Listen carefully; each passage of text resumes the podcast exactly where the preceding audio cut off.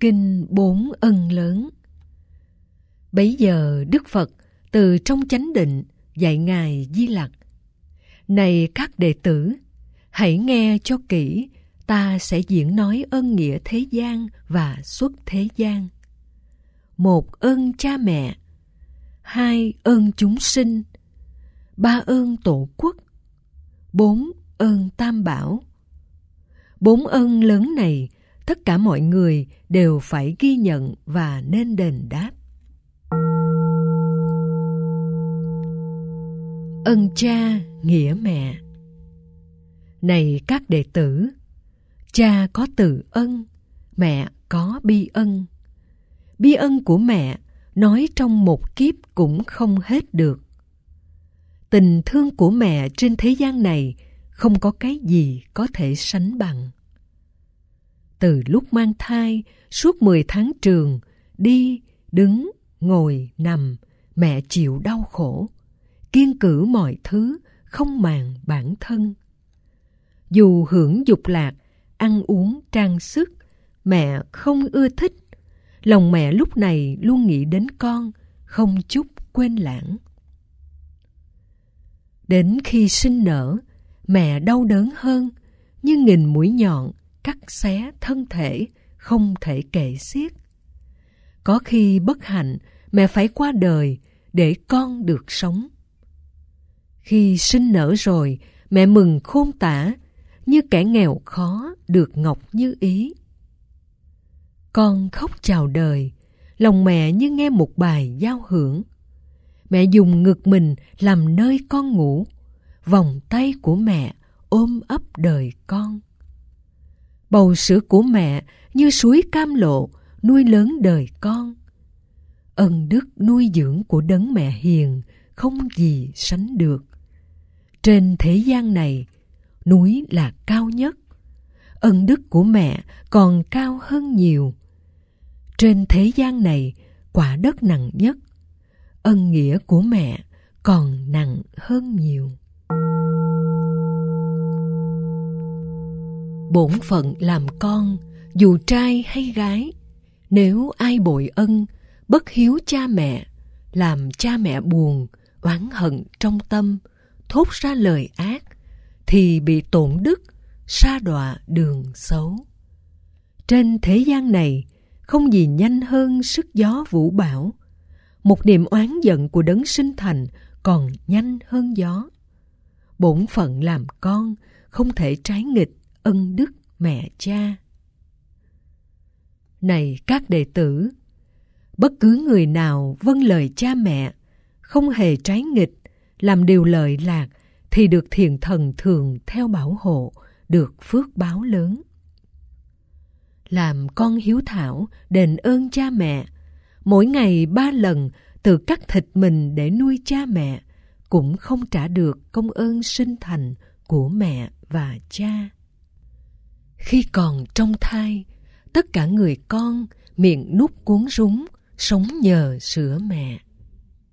Khi đã chào đời, hơn một ngàn ngày, tiếp tục uống sữa ngọt ngào của mẹ. Tất cả chất bổ trong cơ thể mẹ đều nuôi con trẻ. Sinh con đần độn, vì tật bẩm sinh, thân thể tật nguyền, tình thương của mẹ không hề thay đổi. Ngày xưa ngày xưa, có một bà mẹ du lịch phương xa, lưng bế đứa con lội qua sông Hằng. Vì nước dâng cao, dòng chảy lại mạnh. Sức bà yếu dần. Vì thương con quá, không nỡ bỏ con, nên hai mẹ con đều bị chết chìm. Tình mẹ là thế, bao la như biển, không thể tính đếm, sẵn lòng chịu chết vì thương con mình. Này các đệ tử, có mười ân đức của bậc từ mẫu bổn phận làm con phải lo đáp đền. Một là ân mẹ như là trái đất vì cơ thể mẹ là chỗ nương tựa sự sống của con. Hai là ân nghĩa ban tặng sự sống mẹ phải trải qua rất nhiều đau khổ để được sinh con làm phần con người Ba là ân nghĩa nâng đỡ con cái. Tay mẹ vuốt ve, uống nắng vóc hình cho con khỏe đẹp. Bốn là ân nghĩa nuôi dưỡng con cái. Mẹ phải tảo tần bốn mùa lao khổ cho con ăn học, nuôi con khôn lớn. Năm là ân nghĩa dạy dỗ con cái. Mẹ dùng phương tiện truyền hết kinh nghiệm, trao con tri thức, lập nghiệp chân chính. Sáu là ân nghĩa làm đẹp cho con. Mẹ hy sinh mình làm đẹp cho con với quần áo đẹp và trang sức phẩm. Bảy là ân nghĩa giúp con bình an. Mẹ ôm ấp con, cho con nghỉ ngơi, an lành, sức khỏe, khỏi phải lo toan những điều gian khổ. Tám là ân nghĩa dạy con nên người. Mẹ dùng kiến thức và các kinh nghiệm hướng dẫn đời con, giúp con nên người hữu dụng trong đời. Chính là ân nghĩa dạy con đạo đức. Mẹ sống gương mẫu, dạy con lánh ác, làm các việc lành, trao dồi đạo đức, sống đời thanh cao. Mười là ân nghĩa gầy dựng gia nghiệp. Mẹ trao gia tài tất cả cho con để con thừa hưởng và phát huy thêm. Này các đệ tử, ai còn cha mẹ được gọi là giàu, ai mất song thân được gọi là nghèo. Mẹ hiền còn sống như trời giữa trưa, ánh sáng chiếu soi không hề thiên vị. Mẹ hiền mất đi như mặt trời lặn bóng tối phủ trùm. Cha hiền còn sống như núi vĩ đại. Cha mất đi rồi như dưới vực sâu. Vì thế, mọi người phải sống ân nghĩa, hiếu dưỡng mẹ cha như thờ Phật Pháp thì được phước đức không thể kể hết.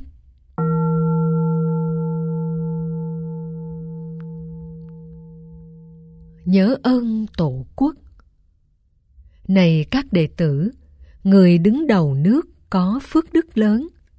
Sống trong nhân gian, nhưng phước đức của nguyên thủ quốc gia lớn hơn mọi người. Quốc trưởng là người hộ trì đất nước, rừng núi, sông hồ, tất cả tài nguyên và dân trong nước. Lãnh đạo quốc gia phải đảm bảo được hạnh phúc, an vui cho mỗi người dân bằng luật công chính và dùng chánh pháp giáo hóa mọi người. Mọi thành phần dân thịnh vượng, bình an, không bị khủng hoảng là nhờ vào tài lãnh đạo đất nước của nhà chính trị có lòng với dân. Như trong căn nhà, cột là căn bản. Quốc trưởng là người thiết lập luật pháp, quản trị đất nước thanh bình, phát triển, mang lại hạnh phúc cho mọi thành phần. Cũng như mặt trời soi sáng thế gian, quốc trưởng là người mang lại công bằng, hạnh phúc cho dân, không hề thiên vị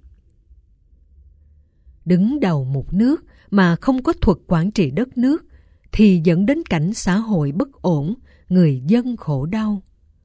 Ngoài luật pháp nước, quốc trưởng lên lấy chánh pháp, Phật dạy, cải hóa lòng người, làm cho đất nước phát triển ổn định, không bị rơi vào tám khủng hoảng lớn. Nạn giặc ngoài xâm, nội loạn, tranh chấp, đất nước nghèo đói, dịch bệnh triền miên, gió mưa trái thời, nắng mưa quá mức, nhật thực, nguyệt thực, xã hội bất ổn. Nhờ dùng luật nước và chánh pháp Phật, nhân dân lợi lạc, tám khủng hoảng trên không thể xâm phạm. Như ông tỷ phú chỉ có con một, thương con hết lòng, cho con lợi lạc ngày cũng như đêm, sống trong hạnh phúc Quốc trưởng yêu nước cũng giống như thế. Xem mọi thành phần như con ruột mình, bảo hộ ngày đêm, giúp dân hạnh phúc, cơm no, áo ấm. Vị quốc trưởng nào giúp mọi người dân sống mười điều thiện thì đáng được gọi là phúc đức vương. Vị quốc trưởng nào không giúp người dân tu các nghiệp lành thì được gọi là vị phi phúc chủ. về luật nhân quả, nhất là cộng hưởng. Trong quốc gia nào có người tu thiện, làm nhiều điều lành, thì trực tiếp hưởng được 5 phần 7, còn vị quốc trưởng cộng hưởng 2 phần. Khi vị quốc trưởng tu nhân tích đức làm nhiều việc phúc, đất nước đi lên thì dân trong nước đều được phúc lợi nhờ cộng hưởng tốt. Nếu quốc trưởng nào pháp luật nghiêm minh, không hề thiên vị bất cứ một ai, sống theo chánh pháp, bảo hộ đạo đức, giáo hóa mọi người bằng các lẽ phải, thì quốc vương ấy chính là chúa tể trong một quốc gia. Vị quốc trưởng này xứng đáng gọi là một vị thánh vương hay chính pháp vương. Làm quốc trưởng tốt cần có đầy đủ 10 đức sau đây. Một là dùng trí soi sáng thế gian. Hai là dùng đức làm đẹp đất nước. Ba là giúp dân được an ổn lớn. Bốn là dẹp yên mọi chuyện loạn lạc. Năm là giúp dân lìa được tám nạn, không còn sợ hãi. Sáu là tuyển dụng các bậc hiền tài, phát triển đất nước. Bảy là biết lấy chánh pháp làm gốc, giúp cho muôn dân an cư lạc nghiệp. Tám là giữ nước độc lập chủ quyền. Chín là đầu mối của mọi việc thiện. Mười là lãnh đạo tất cả thành phần chính trực, nghiêm minh. Nếu quốc trưởng nào không nghiêm luật nước để dân làm ác, xã hội bất ổn, thì các thiện thần đều xa lánh cả. Thấy dân tu thiện, đất nước phát triển, thì các thiện thần đều rất vui mừng, tán dương quốc trưởng. Đất nước nhờ đó càng được cường thịnh. Nếu vị quốc trưởng không gần kẻ xấu, siêng năng phục vụ lợi ích nhân dân, thì Ngọc Như Ý sẽ có trong nước. Các nước láng giềng thấy đều mến phục, hòa nhã, hợp tác. Nếu có kẻ ác sinh tâm phản nghịch trong quốc gia thiện, dù trong chốc lát thì nghiệp xấu này tự tiêu diệt họ. Đến khi qua đời, tái sanh, đọa lạc, chịu nhiều đau khổ. Nếu có nhân dân thực hành điều thiện, có lòng yêu nước, giàu lòng tử tế, giúp đỡ lẫn nhau, quý trọng Phật Pháp, thì ngay đời này được nhiều phước báu, giàu có, yên ổn, hạnh phúc tràn đầy, tất cả nguyện lành đều được thành tựu. Tất cả quả báo, dù thuận hay nghịch, dù tốt hay xấu, là rất chính xác, cũng như tiếng vang nối sau âm thanh. Ân đức quốc trưởng to lớn như thế, nên mọi người dân nên hợp sức lại phát triển đất nước. Ân ba ngôi báu này các đệ tử, ba ngôi báu là Phật, bậc giác ngộ, Pháp là chân lý, Tăng là chân tu. Nhờ có tam bảo, mọi người biết tu, vượt qua khổ đau, hưởng được hạnh phúc đời này, đời sau. Cuộc đời Đức Phật là tấm gương thiện, do dày công tu kiếp này kiếp trước, chuyển hóa phiền não, chứng đắc niết bàn, hết nghiệp ba cõi, công đức như núi, không ai sánh bì. Phúc đức của Phật sâu như biển cả, trí tuệ của Phật lớn không ngần mé, cũng như hư không. Từ bi của Phật cứu giúp thế nhân vượt qua bể khổ. Phép màu của Phật soi sáng thế gian, thoát khỏi tâm tối tất cả chúng sinh bị nhiều nghiệp chướng, phiền não ngăn che, chìm trong sinh tử, chịu nhiều khổ sở. Nhờ ba ngôi báu có mặt thế gian, làm thuyền tâm linh, đưa rước mọi người vượt qua sông khổ, đến bờ niết bàn, sống trong an vui, không còn thói chuyển. Những bậc có trí thường luôn ngưỡng mộ, nương ba ngôi báu, tu tạo hạnh phúc. Này các đệ tử, Các đức Phật đều có đủ ba thân. Một, tự tính thân. Hai, thụ dụng thân. Ba, biến hóa thân. Sử dụng ba thân giáo hóa chúng sinh, Đức Phật mang lại hạnh phúc cho đời. Thân Phật tự tính, vô thủy vô chung, lìa tất cả tướng, dứt mọi hí luận, không vướng bờ mé, tịch tỉnh an vui. Thân Phật thụ dụng tròn đầy hai hạnh. Tự thọ dụng thân do tu hành lành, mang lại lợi lạc cho các chúng sinh trong vô số kiếp, được tâm thập địa, đáng được cung kính, cúng dường, tán thán. Chân báo thân này có trước, không sau, nên thọ mạng Phật tùy theo sở thích. Thần tướng của Phật trang nghiêm, đẹp đẽ như viên kim cương, dứt bỏ tất cả các chướng sở tri và chướng phiền não. Đức Phật đạt được bốn trí viên mãn, vốn là chân báo thọ dụng pháp lạc. Một, trí kính lớn, chuyển thức dị thục thành trí tuệ lớn, như tấm gương tròn, sáng soi sắc tướng. Gương trí tuệ Phật hiện rõ các nghiệp của các chúng sinh, nương vào từ bi và trí tuệ lớn. Phật rõ pháp tính, lầu thông cả hai chân lý tuyệt đối, chân lý mặc ước, giữ thân vô lậu, hội tụ công đức trọn vẹn đầy đủ. Hai, trí bình đẳng, chuyển thức mạt na, trung tâm chấp ngã thành trí tuệ lớn, thấu rõ nguyên lý bình đẳng không hai, xa lìa vòng chấp, thấy rõ thực tướng của mọi sự vật. ba Trí quán sát. Nhờ chuyển ý thức không còn phân biệt thành trí tuệ sáng, quán sát mọi vật, tướng riêng, tướng chung, vượt khỏi chấp mắt, giúp cho chúng sinh được bất thói chuyển. 4. Trí thành tựu Chuyển năm giác quan thành trí tuệ lớn, làm chủ thân tâm, giúp cho mọi người hoàn thành nghiệp thiện, thành tựu hạnh phúc. Nhờ bốn trí này, Đức Phật thành tựu tự thụ dụng thân. Hóa thân của Phật đầy đủ tám vạn bốn nghìn tướng tốt, luôn luôn trụ trong tịnh độ chân thật, nói lý thành Phật, giúp cho mọi người được an lạc lớn của Pháp Đại Thừa. Tất cả Đức Phật vì độ Bồ Tát chứng đắc thập địa. Thân Phật có đủ 32 tướng, 80 vẻ đẹp, đủ bốn căn lành giúp hàng phàm phu ngộ Pháp tam thừa. Đức Phật thương tưởng các bậc Bồ Tát tuyên giảng rộng rãi sáu ba la mật, giúp được chánh giác, cứu cánh Phật tuệ. Vì Bích Chi Phật giảng dạy về Pháp 12 nhân duyên. Vì hàng thanh văn phân tích giảng dạy bốn chân lý thánh vượt qua các khổ, sinh, già, bệnh, chết, đạt được hạnh phúc, cứu cánh, niết bàn.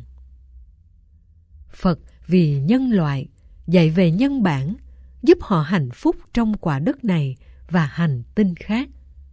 Hóa Phật lớn, nhỏ tuy nhập niết bàn, nhưng thân Phật ấy nối tiếp không mất.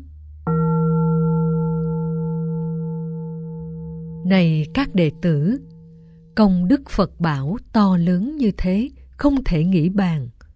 Do nhân duyên này, Đức Phật có đủ mười đức hiệu lớn, là bậc Như Lai, bậc đáng cúng dường, bậc chánh biến tri, bậc minh hạnh túc, là bậc thiện thệ, bậc thế gian giải, bậc vô thường sĩ, điều ngự, trường phu, là thầy, trời, người, là Phật, Thế Tôn.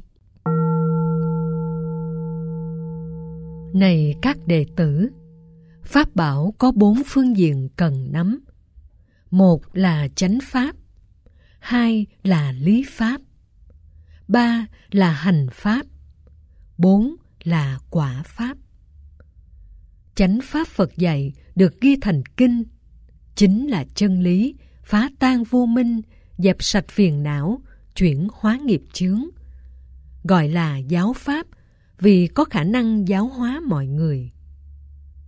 Sự vật gồm hai hữu vi, vô vi gọi là lý pháp. Chấp vào hữu vi, rơi rớt sinh tử. Nương vào vô vi, hướng đến an lạc. Hành pháp chính là thực tập chuyển hóa lời kinh Phật dạy.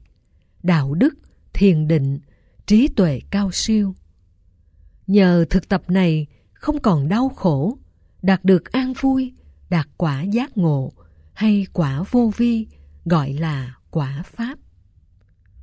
Kho tàng pháp bảo có khả năng lớn dẫn dắt chúng sinh thoát khỏi sinh tử, đạt được niết bàn. Các Phật quá khứ, hiện tại, vị lai nương vào tứ đế, phân tích nhân quả, thấu rõ nhân khổ, dứt vật chướng ngại, thành tựu bồ đề, mang lại lợi lạc cho khắp nhân loại. Các Phật ba đời cúng dường Pháp bảo, huống hồ chúng sinh trong ba cõi phàm chưa được giải thoát, không kính Pháp bảo là bất hạnh lớn. Này các đệ tử, Pháp bảo đầy đủ sáu công đức lớn. Một là chân lý, đạo đức chí tôn, làm nơi nương tựa của các chúng sanh. Hai là ruộng phước vĩ đại hơn hết. Ba là cội nguồn ân đức vô lượng. Bốn là pháp màu hiếm khi gặp được như hoa ưu đàm. Năm là chân lý hơn các tôn giáo và các triết học. Sáu là đầy đủ các loại công đức. Ân đức pháp bảo, lợi lạc chúng sinh, không thể nghĩ bàn.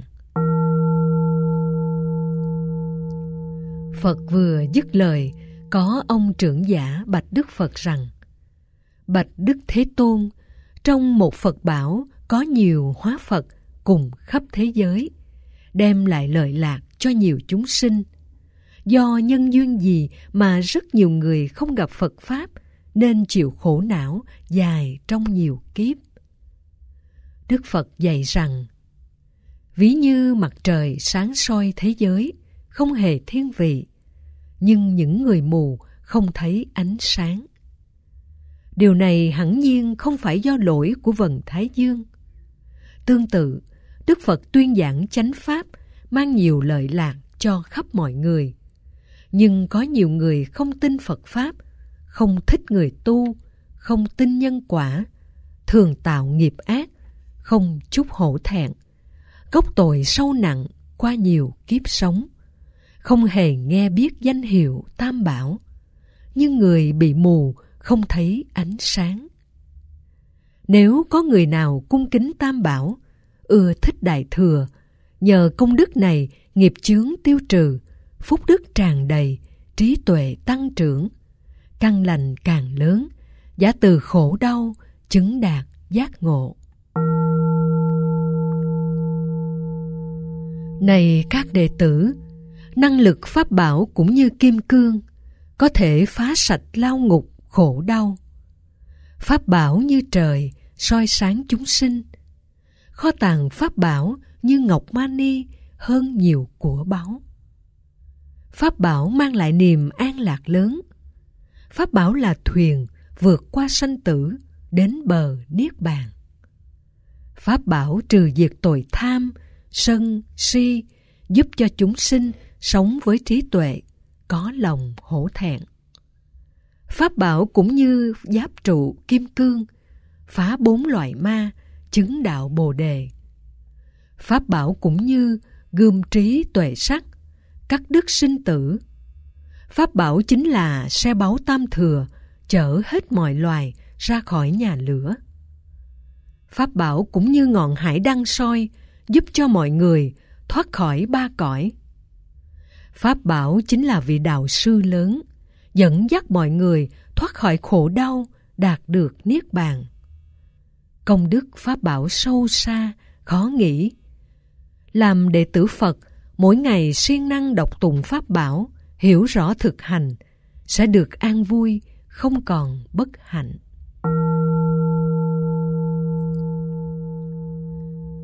Này các đệ tử, có ba loại tăng. Một, Bồ Tát Tăng. Hai, Thanh Văn Tăng. Ba, Phạm Phu Tăng. Các bậc Bồ Tát văn thù sư lợi, quan âm, thế chí là Bồ Tát Tăng. Ngài Xá Lợi Phất, Ngài Mục Kiền Liên là Thanh Văn Tăng. Các vị tu sĩ xuất gia chân thật, có lý tưởng lớn, giới hành thanh cao, có chánh tri kiến, từ bi, trí tuệ, hóa độ mọi người theo tứ diệu đế. Dù chưa giải thoát, nhưng có thể giúp những người hữu duyên với chánh pháp Phật đều được an vui, được gọi chung là các phàm phu tăng. Tăng bảo chính là ruộng phước lớn cho người tài gia gieo hạt hạnh phúc qua sự cúng dường, ủng hộ Phật sự. Ân đức tăng bảo cũng khó nghĩ bàn. Một vị trưởng giả cung kính bạch Phật. Nghe lời Phật dạy, chúng con biết được ba ngôi tâm linh.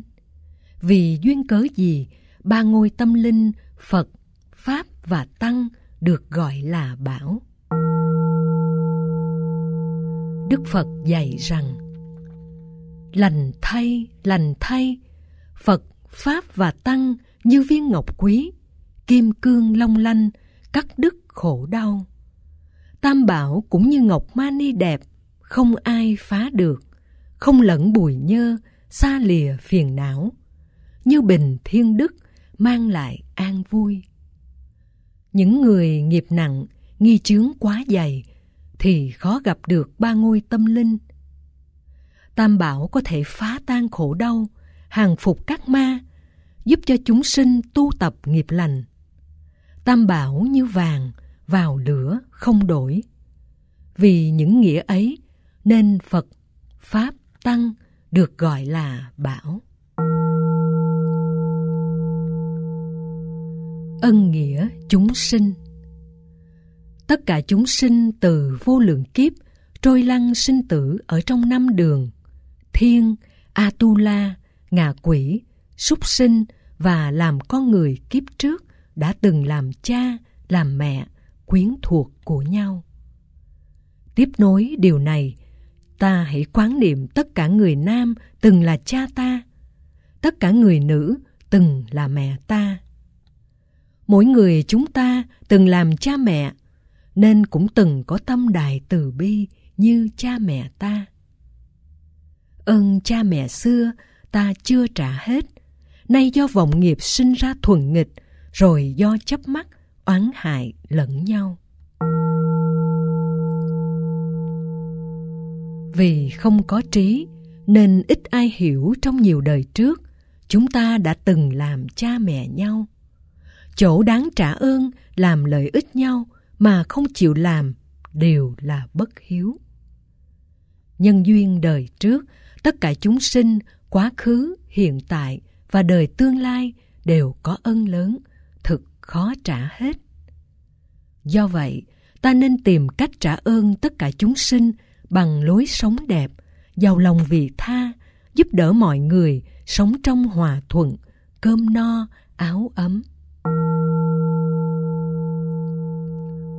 Này các đệ tử, làm người cao quý phải biết đền trả bốn ân như thế. Người cầu chính đạo quyết tâm đền trả bốn ân cao quý bằng sự thực tập mười ba la mật. Trong đời tương lai, bất kỳ người nào nghe được kinh này thọ trì, đọc tụng, phổ biến rộng rãi sẽ được phước đức, tăng trưởng trí tuệ, được thiền thần giúp, thân không đau ốm, tuổi thọ dài lâu, an vui, thơi thới. Phật vừa dứt lời, tất cả mọi người vô cùng hoan hỷ, phát tâm thọ trì, truyền bá kinh này. Nam mô Bổn Sư Thích Ca Mâu Ni Phật.